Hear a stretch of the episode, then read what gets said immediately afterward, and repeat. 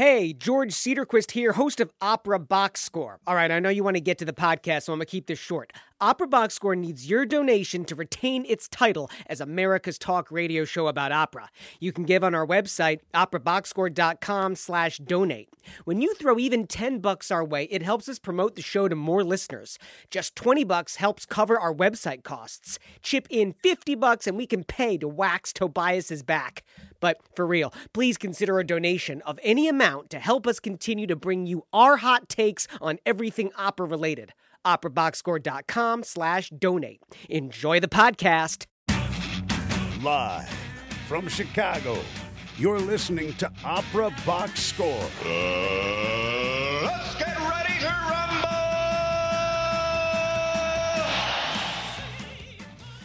Wherever you are, however you're listening, welcome to America's Talk radio show about opera, period.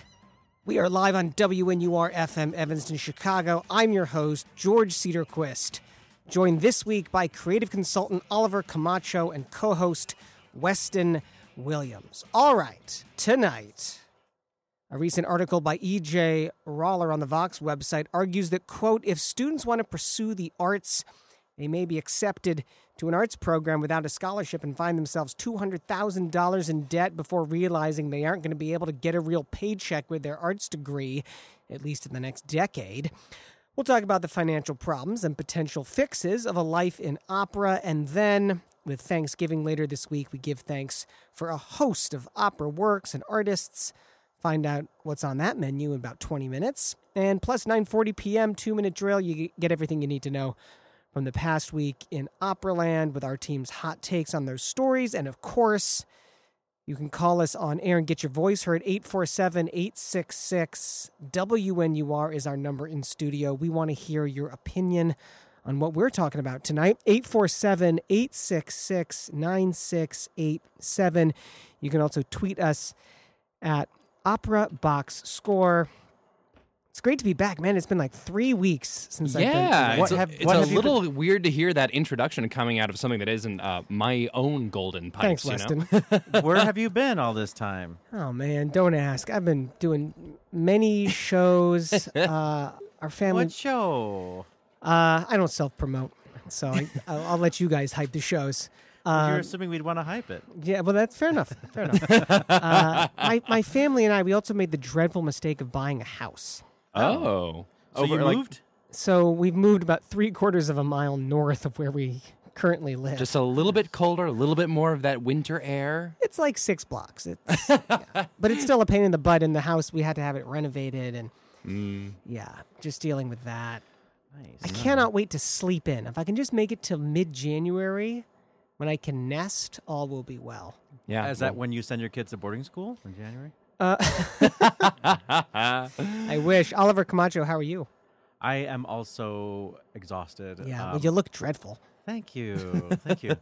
no, um, I'm, we're going to talk about it in the Thanksgiving section uh, of this episode, but um, there was a lot of activity in my uh, place of work, and um, yeah, it's it's all winding down now, and now I just got to push through the holidays. Messiah season is upon us. Of course. got to Mhm. work out my trills and my ornaments for every valley. You know, Mhm, Very nice. How about you, Weston? Are you working on your trills? I'm I'm doing my best. I might very well uh, uh, pull one out before the season is uh, over. Um, but uh, at the moment, I'm feeling pretty well rested. I've got. Uh, I mean, this is my because I was working real hard for the past three weeks while you weren't here. So now I'm feeling you know uh, hyped and ready to go. I'm Now bouncing could around just- in my you could seat. sit yeah, back and I not know. worry about pressing the wrong buttons. Yeah. You know. I'm going to make you work tonight, boy. Let's oh, talk some opera.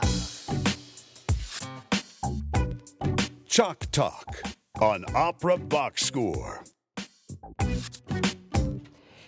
That's what you're listening to on WNUR 89.3 FM. EJ Roller's article on the Vox website says, quote, if students want to pursue the arts, they may be accepted to an arts program without a scholarship and find themselves $200,000 in debt before realizing they aren't going to be able to get a real paycheck with their arts degree, at least in the next decade. Link to that article is on our website, operaboxscore.com. So just to frame this, um, the author uh, is a writer, librettist, and an arts and literature teacher. And her wife asked her, would you ever uh, advise a low income student to pursue a career in the arts? And the natural response, as I think, as an artist, says, well, of course, if you have the talent and you're dedicated, and it's, if you feel like there's you can't do anything else, like if you ask yourself, can you do anything else? You know, that's always the question you hear. Um, and the answer is no. Then yes, pursue it, but be realistic. Like, can you actually afford to be an artist? And I think the uh, the sort of the uh, interesting sort of dichotomy that was set up. Um, E.J. Roller, um, uh, E.J. Roller's wife, uh, I should say, um, was raised in sort of a kind of a, a poor envir- a poorer environment, whereas uh, Roller um, herself is she got twenty eight thousand dollars a year from her parents for for years in On top order- of having her tuition paid for. Exactly, in order to make it work, and so uh, it, it kind of struck her that this has hadn't been a perspective she had thought about. But the implication of this article, I think, is a little bit more interesting than that. It makes the point that you know, obviously, in the United States, a lot of low-income families, uh, because of historic um, uh, systemic racism and uh, and um, other factors. People of uh, uh, minorities, uh, uh, queer people, disabled people, et cetera, et cetera, et cetera, they don't have these safety nets that their parents have built up over the t- over time, and as a result. Um, any one of those uh, lower income, uh, different race, racial backgrounds, potential artists that we lose, is causing um, is causing this sort of you know art art to be much more white, much more um, male, much more you know uh, dominant majority sort of uh, thinking, which which is a, a, a sort of a poison in the art form of opera and the arts in general that we've been trying to overcome for. Well, to be clear, I know plenty of spoiled gay white guys uh, that had had their trust funds and their parents taking care of them. But just a little more detail about the author. Um, you know, she went to school. Her parents paid her tuition. Her parents are part of that income bracket where you can give your children up to twenty eight thousand dollars a year tax free, and you don't. Which you know, is nuts. yeah, and you don't have to. You don't have. You it doesn't count as income uh, because it's like a gift from your parents or something like that. And you know, she kind of uh, you know tried a couple of different things after undergrad, and nothing seemed to stick. And so she went back to school, and she finally you know found her path. But she had a lot of you know leeway to find herself and to not go poor doing it. You know, like the odd jobs that she had, none of them were ever important enough where she couldn't quit it and pursue something else. You know, Well, I mean, my path was very similar to EJ Roller's. That- Look, she in the article she says she went to Yale. That's where I went to undergrad. drink. My situation was similar to hers. She says, "Look, I didn't qualify for financial aid, so my parents paid for it." That was the same way for me. I obviously asked for financial aid, didn't get it. My parents covered it. I would I would be, you know, 40 grand in debt right now if if it wasn't uh, for them. Now, that said, there's nothing else I've ever wanted to do with my life except be directing in the performing arts. So I didn't hop around from interest to interest to interest. Uh, you know, went to undergrad, came straight to Chicago a week after graduating, and worked a whole host of crummy jobs to try and get some money coming in. But, and I'm going to be honest about this, my life was never in danger. I- I knew my parents were always, at the end of the day, they were not going to let me starve on the streets. And that is not the case with many students that are going into the arts that are trying to find a way to pay for undergraduate tuition, graduate tuition, voice lessons, headshots, fees for agents, travel, young artist program, application fees. When I think about the expenses in the field, these are the things that start adding up. And as you say, Oliver, what we're seeing is that a lack of financial diversity is becoming a lack of racial diversity. Well, so and they, that's what we've got to try and let's solve. talk about Yale. I mean, if you factor in, you know, books and room and board uh, and fees, uh, it costs about seventy-one thousand dollars a year. Well, now it does. To- when to I was to there, go it wasn't. Yale, It yeah. wasn't that much. When you were there 80 years Yeah. ago. Yeah. I wonder if I was. I wonder if I was at you know at the same time as EJ, but that's for I can figure that out on Twitter. Well, as a fresh-faced youth, I mean, I uh, I I kind of encountered kind of a similar situation. I, I was pretty lucky um, with with my college. I was able to get an academic scholarship, which paid for most of everything. I took out a few loans, um, and my grandfather actually. Um, He'd bought a bunch of stocks, uh, which is I feel like is a very grandfather thing to do that I could never even fathom. But he he gave them to all of his the grandchildren as they turned came of age uh, which makes me sound like very aristocratic. Um, but uh, I did use up all of that, all of the money, and then some in order to pay off my loans. Yeah. And so I am actually currently debt free, which puts me ahead of a lot of my other uh, classmates. Um, but being now here relatively new to the world of the arts, I do still find myself, even though I do have a bit more of a safety net than other people, even I, you know, I'm, I, I'm, I, I say without exaggeration, I am currently working six jobs. Um, in fairness, most of them are arts adjacent, not all of them. Um, and there is a certain point where that is, I don't have time to really fully commit to the art that I am supposed to be committed to. You know what I mean? Arts adjacent. What a great phrase. Yeah. it's Opera Box Score on WNUR 89.3 FM, talking about financial inequality and how that is leading to racial inequality and a lack of racial diversity in opera. So I grew up a little bit before you did, like by 20 years. um, and you uh, being Weston. yeah, I um, grew up in Chicago. Both my parents are immigrants, and I have two older brothers. And we all went ended up going to college, but I was the only one that ended up going to like a private school. And uh, I started working in high school. I had like fast food jobs and whatnot. Yeah. Did you I- work at Long John Silver's? No, I worked at Bur- Burger King. Was my first job Oh, actually. so- Man. but I never took for granted like work ethic and what it cost to like do anything. Um, and so my parents helped me with tuition at, at the Northwestern, where we're speaking from right now. Uh, but I still had several jobs, uh, one full time job and a couple part time jobs while I was going to school with a full course load. And uh, I just watched as my peers had like an idyllic college experience, you know, going to class, maybe not going to class, hanging out afterwards, partying on the weekends, going on vacations during spring break and winter break. Um, and, you know, being able to just practice and just work on their craft as necessary and then maybe do pay to sing summer programs. Maybe they came from you know summer programs before they even got to college, like you know uh, for gifted high school artists, blah blah blah. You know, and I never had any of those things. And like I was really trying to play catch up socially, um, and also with just the amount of time I didn't have, like to do my coursework and to be to get good grades. You know. So um, I didn't go to grad school. I only have a bachelor's degree.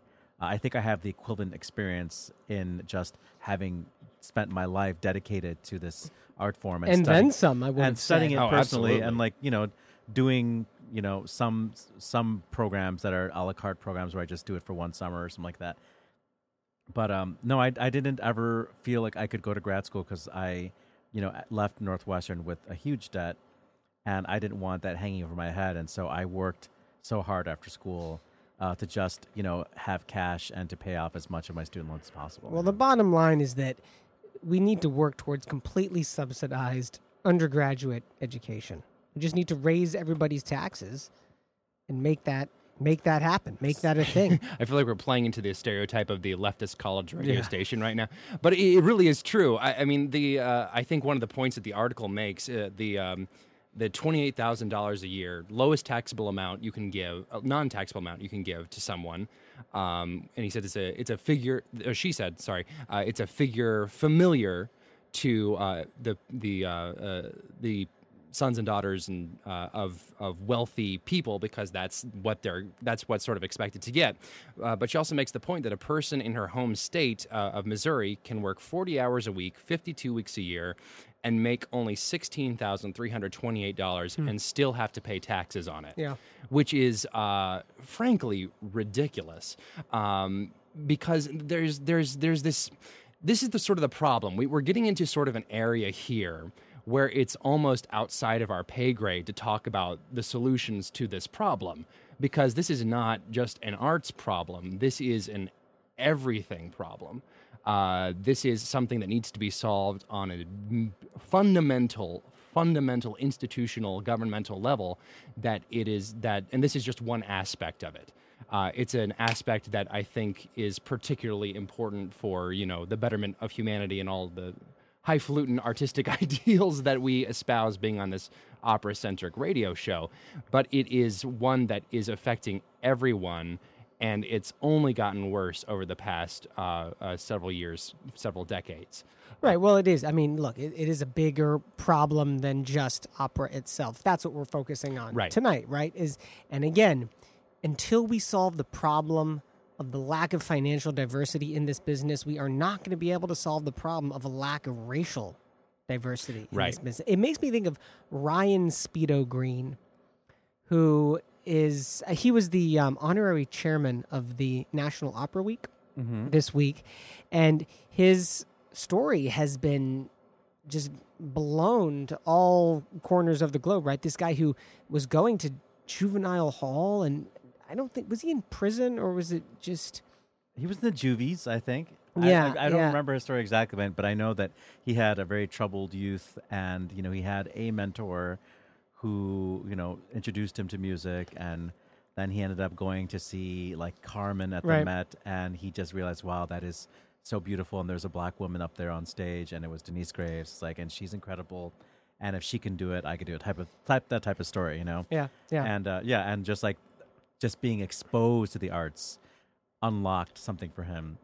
this is a guy who literally had no chance. Yeah, and he, I mean, he came from a troubled, you know, childhood, and you know, he had anger issues or whatever. I don't, I'm not even remembering it correctly, but it was like one of those things where he could have easily have fallen through the cracks, but um, he was sort of saved by exposure to the arts. And this is something that you know we in the arts we see this kind of thing all the time. Uh, I mean, I, I I work with kids um, for, for uh, Chicago Opera Theater uh, with their educational program outreach outreach to um, Chicago public schools. A lot of lower income kids, lots of uh, uh, immigrant families, etc. And um, a lot of them have never been exposed to the higher arts before. And when they hear it for the first time, uh, you can see something light up in them that that is just, I mean, it's it's extraordinary, but a lot of these kids won't wouldn't have the opportunity to pursue it because of these systemic barriers in place.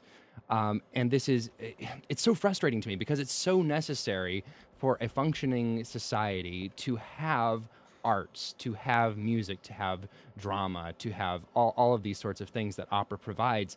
But we are we continually shovel it to the back of the priorities list in favor of things that other people that people might not necessarily connect to as well and, and can't contribute to and then they become uh, lesser lesser parts of society and we kick them to the back and sorry this is my leftist leftist rants for the day but you know this is this is a- genuinely frustrating issue that we have to solve.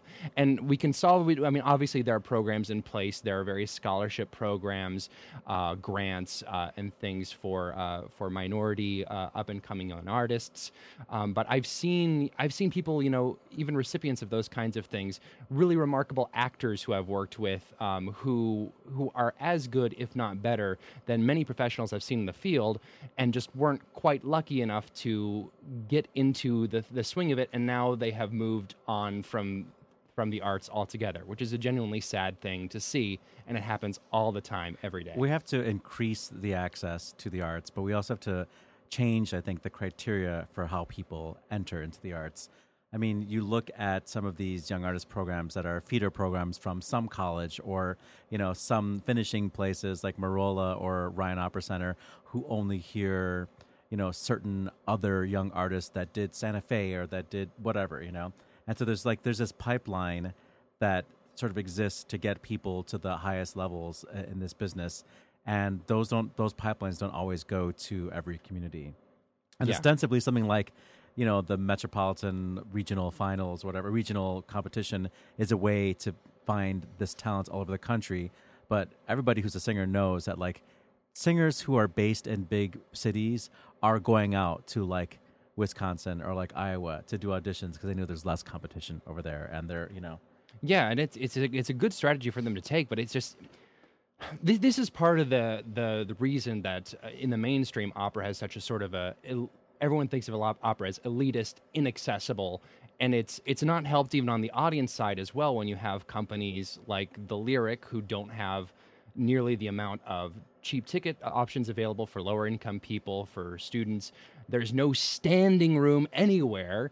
Uh, it feels like in the United States, uh, there's no, there's none of these options to even expose you to it, and so there's this greater and greater divide between the art that can truly help uh, foster uh, these these these great ideas, these great emotional, this great aesthetic sort of sense of the universe, and and just and just the the people who just kind of hold it back out of reach. But not just like the the cost of a ticket to the opera, but also the cost of tuition and the cost of, you know, an application fee for an audition.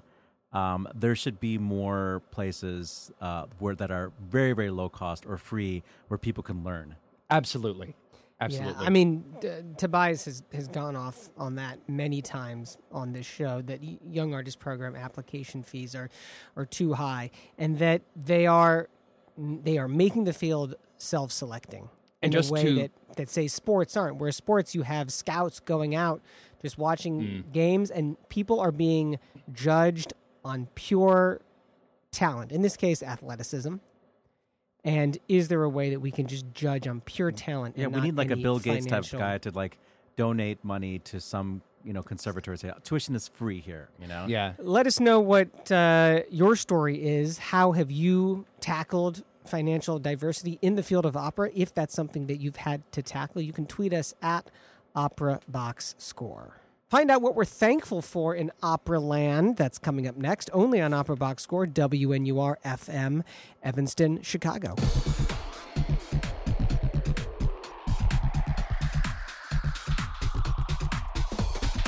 Live from Chicago, you're listening to Opera Box Score.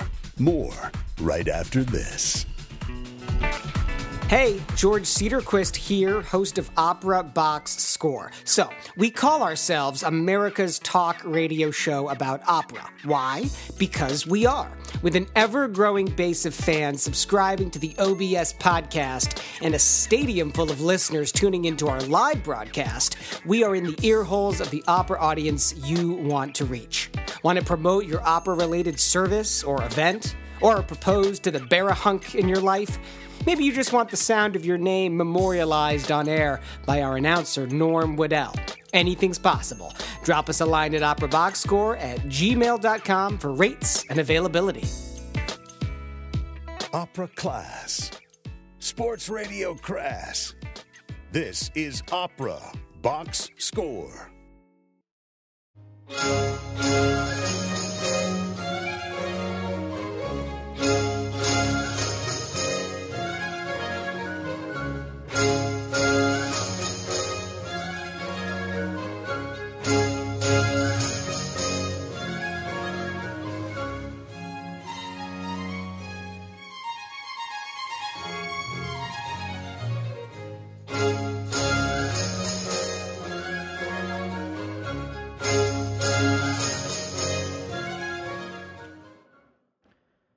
That makes me think of Thanksgiving. you know, there's no. I mean, how many? I mean, there's lots of good sort of Halloweeny operas. There's a few good Christmas operas here and there. I don't. I can't think of any Thanksgiving themed operas. Well, that's a topic for another time. Um, in this in this segment, we'd like to take uh, some time to talk about the things that we're grateful for. Maybe some trends in opera this year. Maybe new recordings. Maybe some event, or maybe just something that's extremely personal uh, that has to do with opera that you know keeps us uh, tied to this art form. Uh, obviously, being able to do this show uh, with friends and people who care about this art form as much as I do Yeah. is something that I'm grateful for. Yeah, I'm very Um, grateful to all of our listeners uh, for listening in, uh, listening to us rant about uh, things we can't control and some things that we can. And you know, Um, I, I meet some of our listeners sometimes when I'm out in the city, and I don't know how to quite react. Like, I can't believe anybody's listening to this show, actually. but uh, people come up to me and tell me that they enjoy it. Um, it really does mean a lot to me, even if I don't look like I appreciate the comment. I'm just shocked. It's Opera Box Score on WNUR 89.3 FM. Oliver, what were we just listening So to? we just heard the finale to Rameau's uh, Pygmalion, which is a Love single acte de ballet uh, which was one part of a double bill that Opera Atelier pre- presented here in Chicago just a few days ago. Uh, they presented Charpentier's Actéon and uh, Rameau's Pygmalion. And, you know, I love French Baroque opera so much. And when I first, oh, somebody's calling.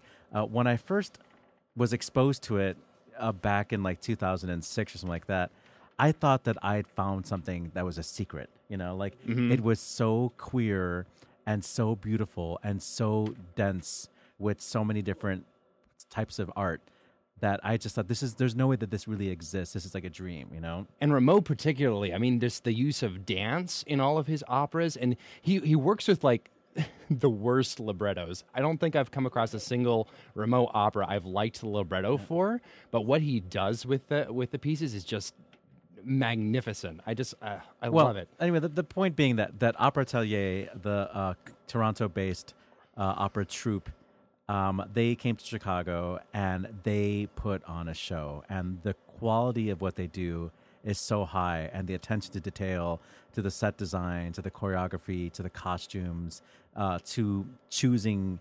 Uh, singing actors really i mean i know people say that all the time but these people who they cast in their shows they don't seem to have anybody who's a dud. You know, everybody knows how to move. Everybody can blend in with the dancing that's happening on stage.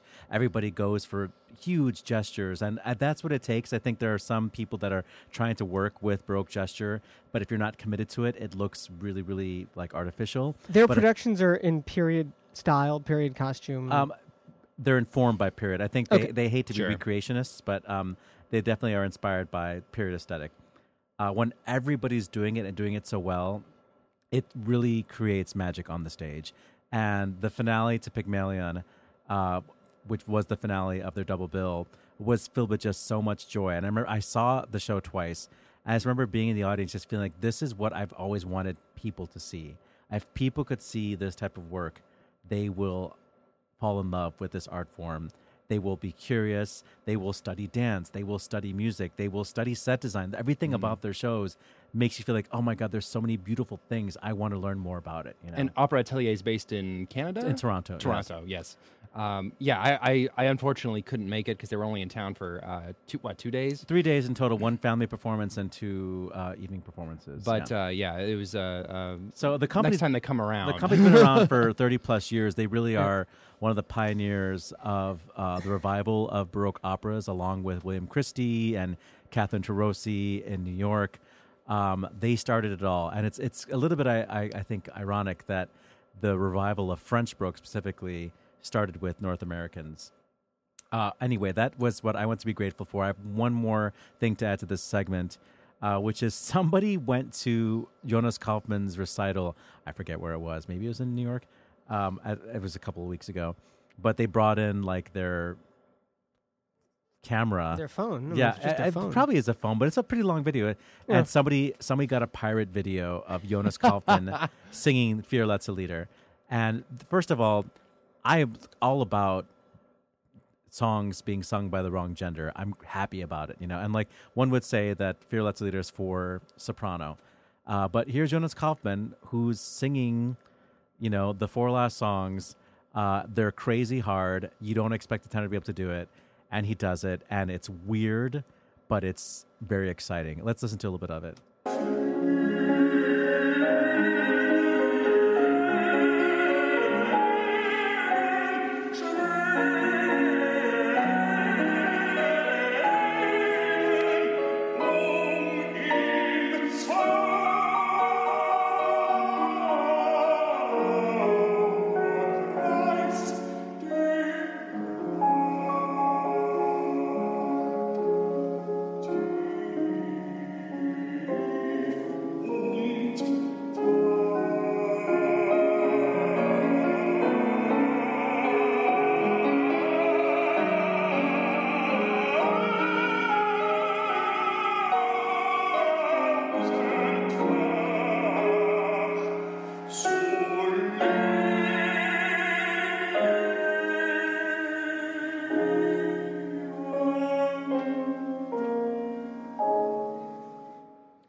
Video is shot like right up the guy's nose. Yeah, this person was sitting like in the second row or something like it's that. crazy. So it's posted on Zitsutsana Zabo Zitsutsana page on YouTube. but if you just look up Jonas Kaufmann, Beer Let's a Leader, you'll Look find at it quick before uh, Yeah. Jonas takes it down. Yeah, it's a 20, 21 minute video taken on uh, September 24th at the Wiener Konzerthaus with Helmut Deutsch on the piano.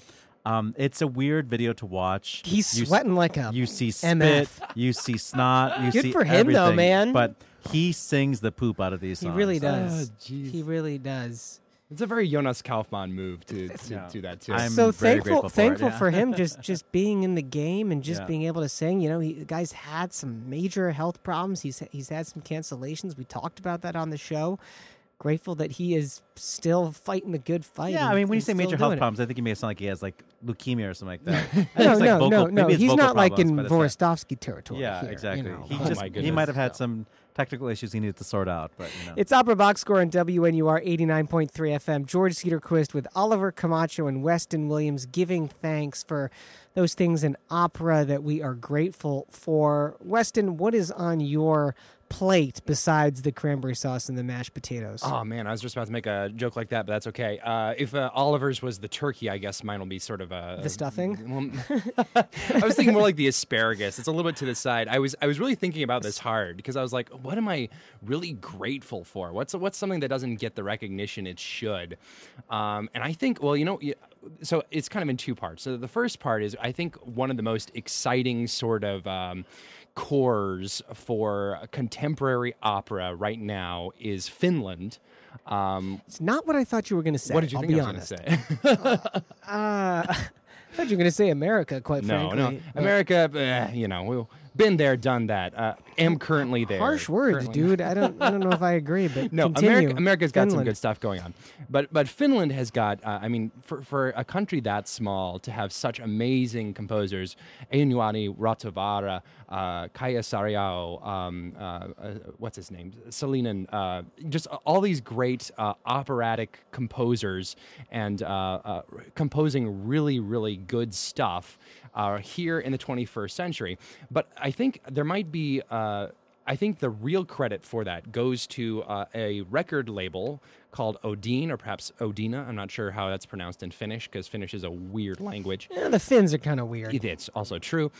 Um, but Odina or Odin is a record label that was founded in 1985, I believe. Um, and uh, it was basically supposed to be a sort of a record label that was sort of a vehicle for these Finnish artists, composers, singers, conductors, um, who just kind of, you know, started, uh, you know, recording these things. Um, and uh, they had a really big hit with Rautavaara's uh, Thomas, uh, which is their fourth album uh, and they uh, started selling a lot of copies in North America, particularly the United States. And they're like, oh, we can make this a sort of a worldwide export. And as a result, you have all of these uh, really good, really interesting contemporary operas that are getting um, really nice, really good sonic uh, uh, studio recordings of new works coming out uh, fairly frequently. And of course, they don't just do Finnish composers; they do all sorts of people. Um, and uh, So what do you have for us tonight? well, uh, the selection, I just kind of like went through my catalog and picked a random Odina uh, piece. This is from uh, Rautavaara's, um, I think it was a 1997 opera um, uh, called Aleksis Kivi. This is from the prologue. It's based on the life of sort of the Finnish Shakespeare, as it were.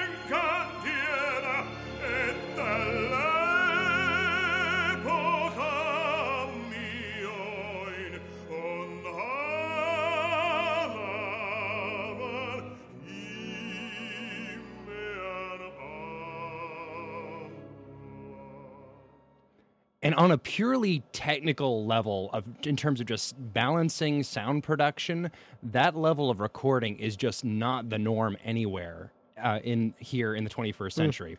Um, I, if you look at most new recordings coming out of the U.S. or even most of Western Europe, uh, they're going to be live recordings taken from uh, concerts. You're going to hear coughing in the background. You're going to hear weird microphone placement as the singers move around. You're going to hear clunking across the stage, uh, and having a, a, a label that is so dedicated to bringing it, its national art to the world that it, it will invest in these sorts of things and does it successfully, I think is just something that I, really warms my heart and I think should probably serve as a model But for They, other al- places. they also record, you know, big names like Zorli Yes. Zakowski and Karita Mattila Mm-hmm. and Elina Garanča and Jorma Hynninen. I remember uh, Karita Mattila did a, a series of recordings uh, with them, like maybe uh, lieder recitals like Sibelius lieder and stuff like that. Yeah. Which are fantastic. And this is when Mattila was in really good voice, too. Matt Cummings had something he was thankful for, and that's that. Oh, Uh, are we skipping you? well, do me last. No, we should do him last. I'll be the dessert. I'll be the dessert. but you don't have a clip. That's fine. All Oh, you want? Oh, I see what you're saying. You want to save the clip to last. yes.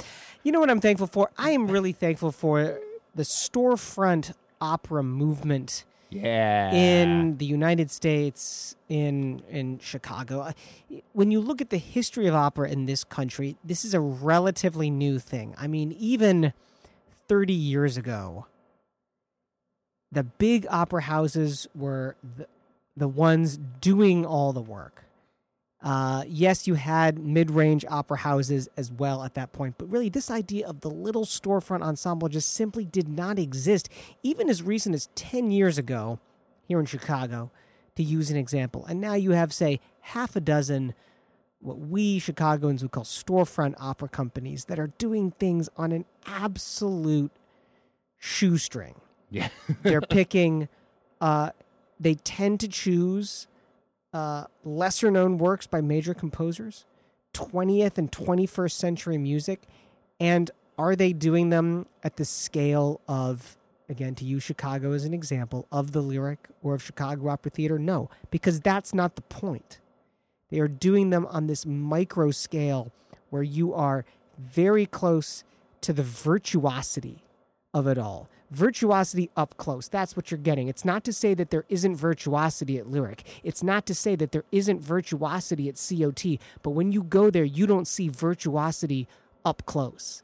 That's what you get at the storefront level in this city, in New York City, in other cities around. That's why I think it's important, and that's why I think it's the future. So that is what I am grateful. I also really love the sort of the philosophy of the small opera, uh, short, uh, storefront opera company is that you know uh, you don't need all of this sort of uh, pomp and circumstance, these massive orchestras, these big grand halls, in order to access that power of opera. of you don't these- need it. You works. can you can have it. That's one esthetic That's one way of doing it, but it's not a requirement. Exactly. There's there's something more fundamental about opera that you, you don't need to be dazzled by um, the glitz and glam and the the champagne flutes. You know, I, I love it. Oliver, what was Cummings thankful for? You got to do it in your best Matt Cummings voice. No, I can't. Um, I, I'm, I'm, I don't know if I'm putting words in his mouth, but uh, I think he's happy that Leontyne Price is still alive. As are we and, all. You know, Leontyne Price was Matt's pick for uh, his first pick for the OBS Hall of Fame, uh, which remains one of our best episodes. If you want to go back and find that, I think that's volume two of Opera Box Score Hall of Fame. And uh, yeah, I mean, uh, what an amazing American artist! Not even just American artist. What an amazing artist! What an amazing voice uh, that uh, sang for many years and sort of feels like the voice of American opera, at least the female voice of American opera. And uh, yeah, here's from a recital she did, I think in the 80s. Uh, it's it was on TV and it's a really poor sound quality, uh, but it's just the last bit of the aria from Adriana Lecouvreur, Io son l'umile ancella.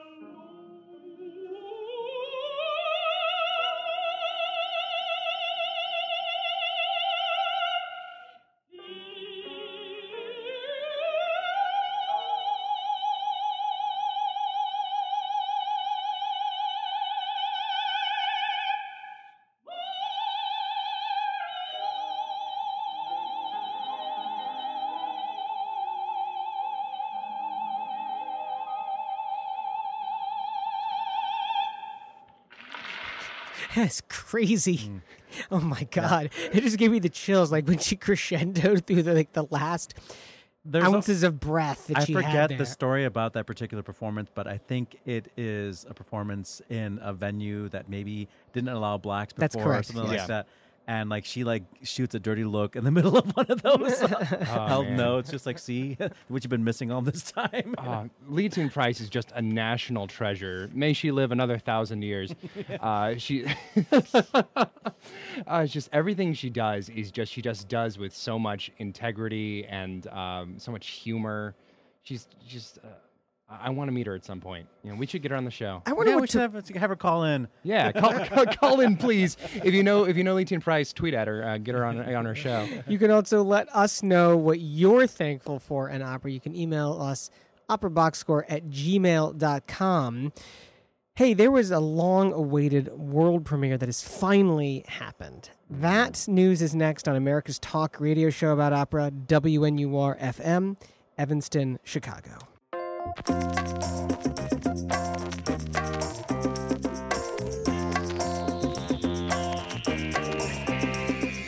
Live from Chicago, you're listening to Opera Box Score.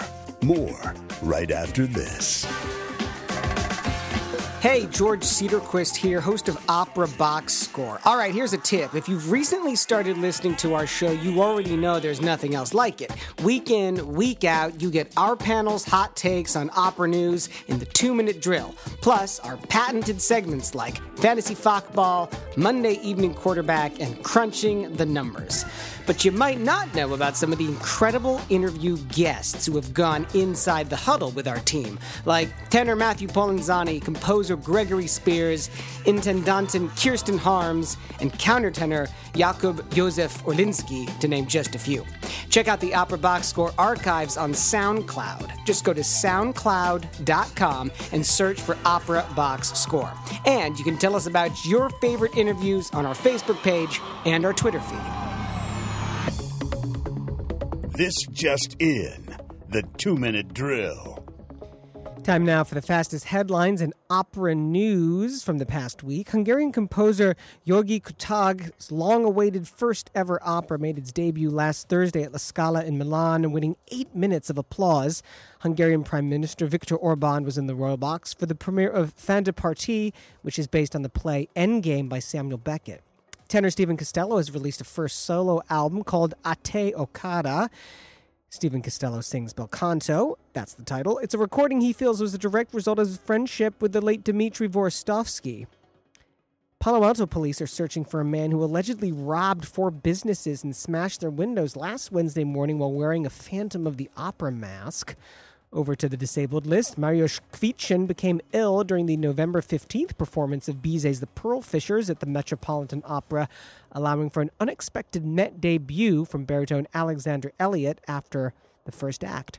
Exit stage right, Australian conductor and music educator Richard Gill. Hey, get this when local musicians found out Gill had just hours to live, they sent him off in a way only musicians can. They gathered outside his home to play his favorite song.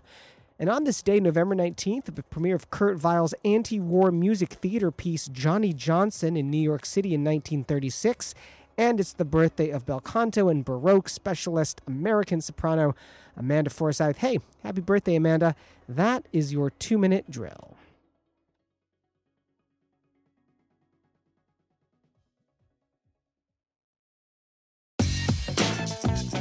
You're listening to Opera Box Score with George Cedarquist, Tobias Wright, Matt Cummings, Weston Williams, and Oliver the Man Camacho. Yo, yo.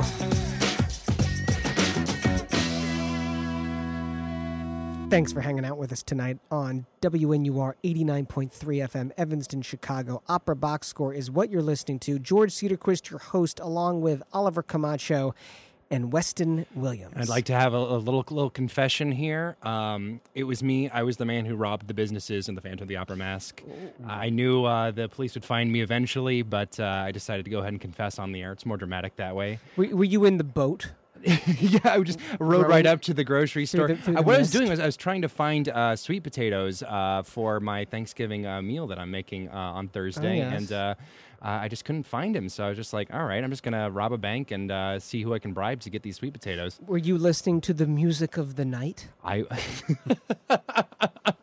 I was singing it. That was one of the first shows I ever remember seeing live. Is at the Fox Theater in Detroit, and I was absolutely blown away. That When that lot, so. chandelier came crashing down at the end of Act One, I, I peed my pants. I, I- mean, I just, think- just crazy. I think Oliver might have a dissenting opinion Yeah. on, on the show.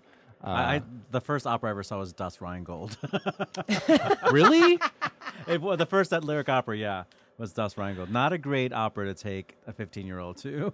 no, My first opera was oh gosh, what was my first opera? Oh, it was Magic Flute. Everyone's first opera it except for should Oliver's. be Magic Flute. I think your first Yeah. opera should either be Rigoletto without breasts exposed, um, or something fun like Carmen or Magic Flute. I saw uh, sorry, Magic something Flute fun Carmen, like I guess Carmen. Car- you I know, mean, cigarettes and like and Magic breasts. Flute and uh, gypsies yeah. and like Magic Flute, uh, Pearl Fishers, Really? Carmen, uh, Flying Dutchman, and then a bunch of others. Eh, Pearl. Wait, you, you're recommending Pearl Fishers as a first opera? It was a weird second opera. I mean, it's it, it has a that duet is killer. I mean, it, it I remember it affected me when I was like six. So I mean, you know, it, it had to have been kind of good. the Zurga Nadir Yeah. duet Yeah, or the no, no, that's the duet, George. Trust Okay. me, that's the duet. It- so, it's yeah. There's It's another good. good duet. There- there's there a, is, there's another n- good Leila. When we talk about and, the Pearl uh, duet, we're talking about that duet. We so all know just- the one I we're just- talking about. I, I just think it's kind of a dud show. I'm, I'm not. Okay, so we're still talking about Hungary. Um, any comment on that? Oh yeah. Okay. So um, obviously, I think for the past like literally all the weeks George wasn't here, we talked about the whole situation with the Hungarian stating state Victor opera. Orban. Victor Orban, the far right uh, ruler we like kicked of Ailyn Perez off the show so we could talk about Yeah, this. uh, it- this was uh, so. If you didn't tune into those shows, I recommend you go back and listen to them.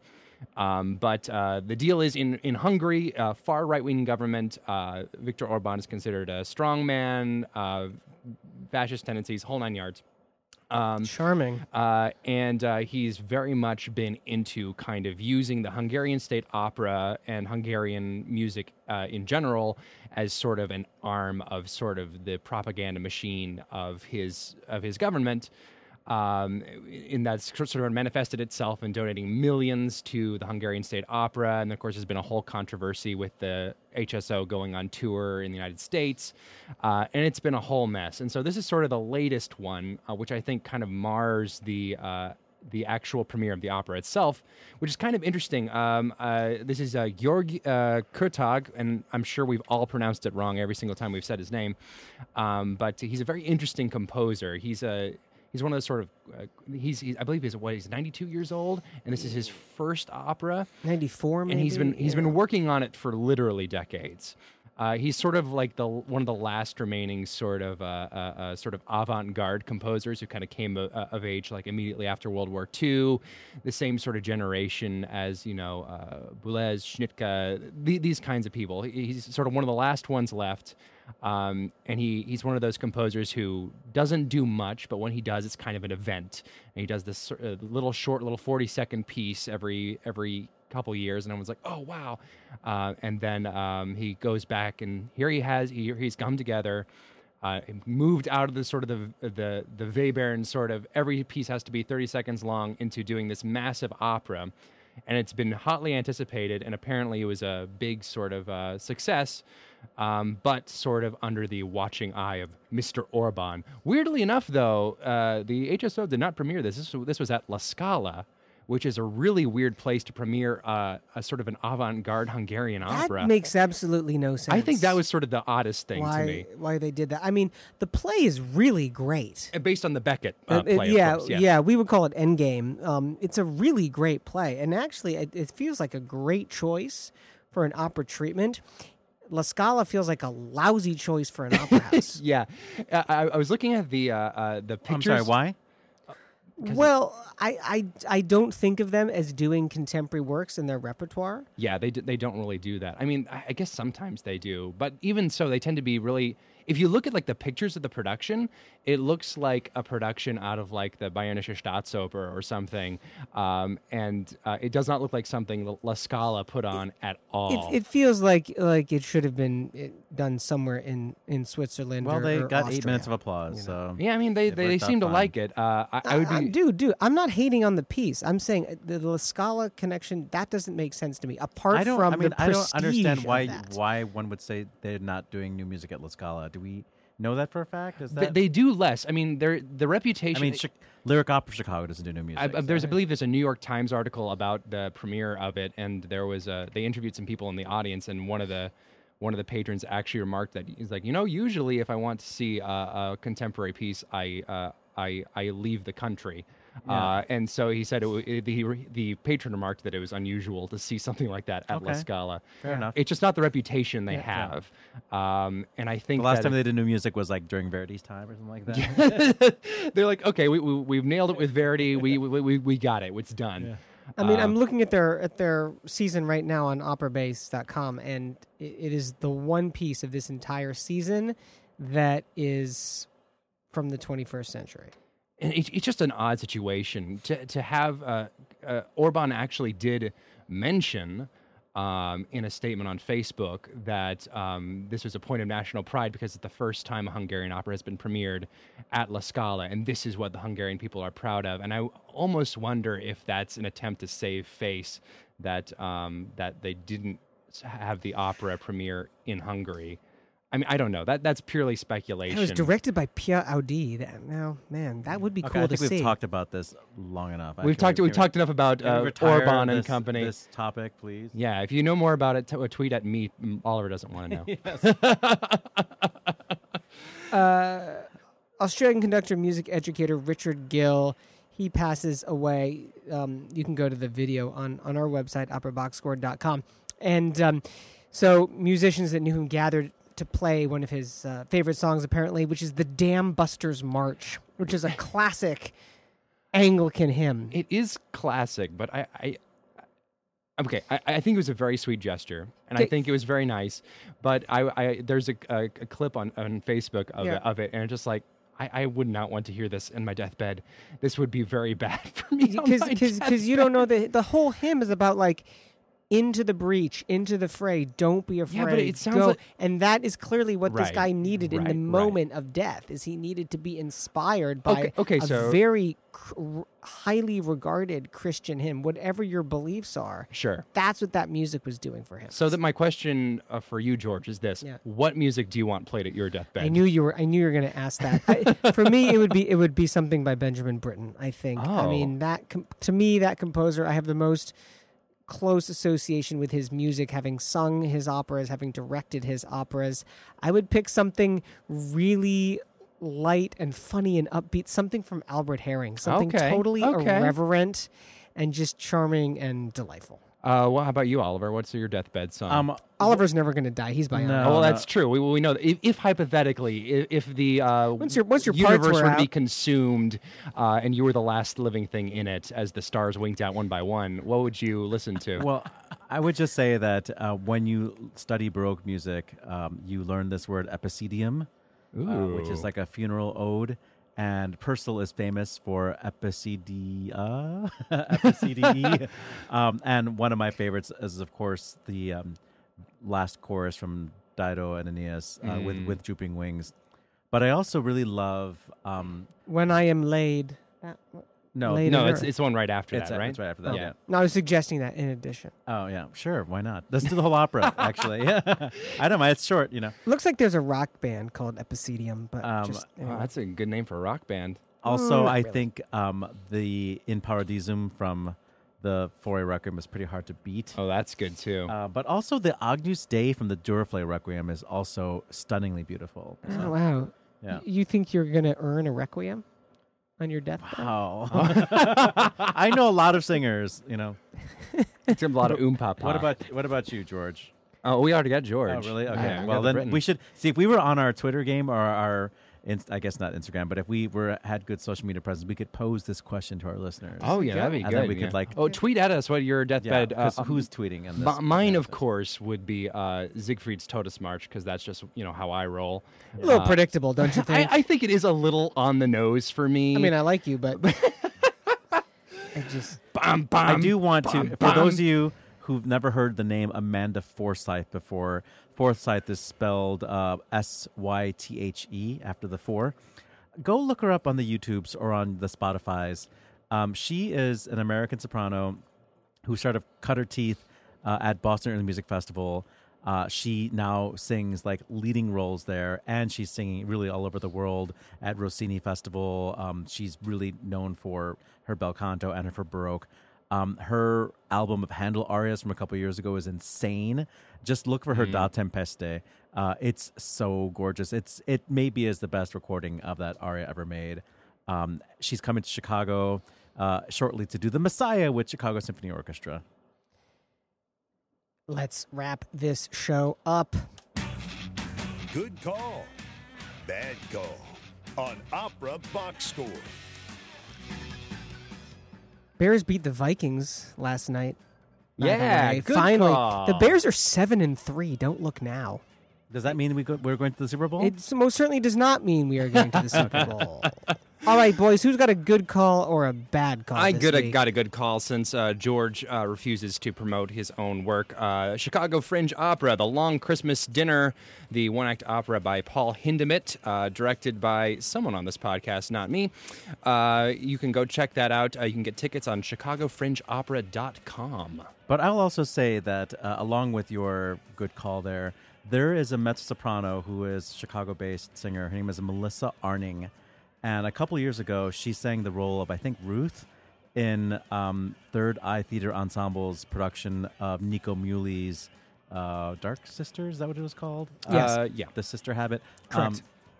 and uh, she literally stole the show with a sort of mad scene lament, and I cannot wait to see the reaction to her performance. Um, I saw the Long Christmas Dinner yesterday, and uh, the mezzo who sings the role of uh, Ermengarde, Tierra Whetstone, was fantastic. Um, and brought a very different quality, I'm sure, to this role. Uh, I'm really curious to see how the cast is going to react to having Melissa Arning singing it. One of the, I think, one of the most gorgeous mezzo soprano voices in Chicago, woefully underused in the fringe opera scene, but hopefully people will come come and hear her, and that will change shortly. I also have to recommend because it's an amazing cast. Tamara Wilson and Jamie Barton in Il Trovatore had already started. Two Richard Tucker Award winners in one great Verdi opera. Two, it's like Reese's peanut butter cups. It's like your chocolate is my peanut butter. Salty I and got sweet. A, I got a bad call. Il Trovatore at Lyric Opera of Chicago. Uh, this is like the third the third time since I've been in Chicago. I think that that production has been at Lyric. Have you heard of Tamara Wilson? I, I, I- it's nothing to do with the singers. Okay. It's to do with the production. Well, that opera has nothing to do with the opera. It has to do, everything to do with the singer. So I saw that I- production in Cincinnati, of all places. Okay, I hope it wasn't the same one. I think just, is. It's un- unbelievable. Hey, that's it for this week's edition of America's Talk radio show about opera. The general manager at WNUR is John Williams. Nope, not that John Williams. Our announcer is Norm Waddell. Visit Norm on the web at voxershorts.com, V O X E R S H O R T S dot com. Our theme song is Vodka Inferno, written and performed by the Diablo Swing Orchestra, with our opera statistics and on this day content from operabase.com. On Facebook, search for Opera Box Score. Be sure to share and comment on our posts. On Twitter, we're at Opera Box Score. Please leave a review when you subscribe to our show on Apple Podcasts. Our creative consultant is Oliver Camacho. For Weston Williams, I'm George Cedarquist, asking you to continue the conversation about opera with whoever's sitting across from you at the table this Thanksgiving. We're back on Monday, November 26th, 9 p.m. Central, when we go inside the huddle with conductor Michael Christie. Plus, you get all your opera headlines and our hot takes on those stories. Join us. This is WNUR FM Evanston, Chicago, Chicago's Sound Experiment.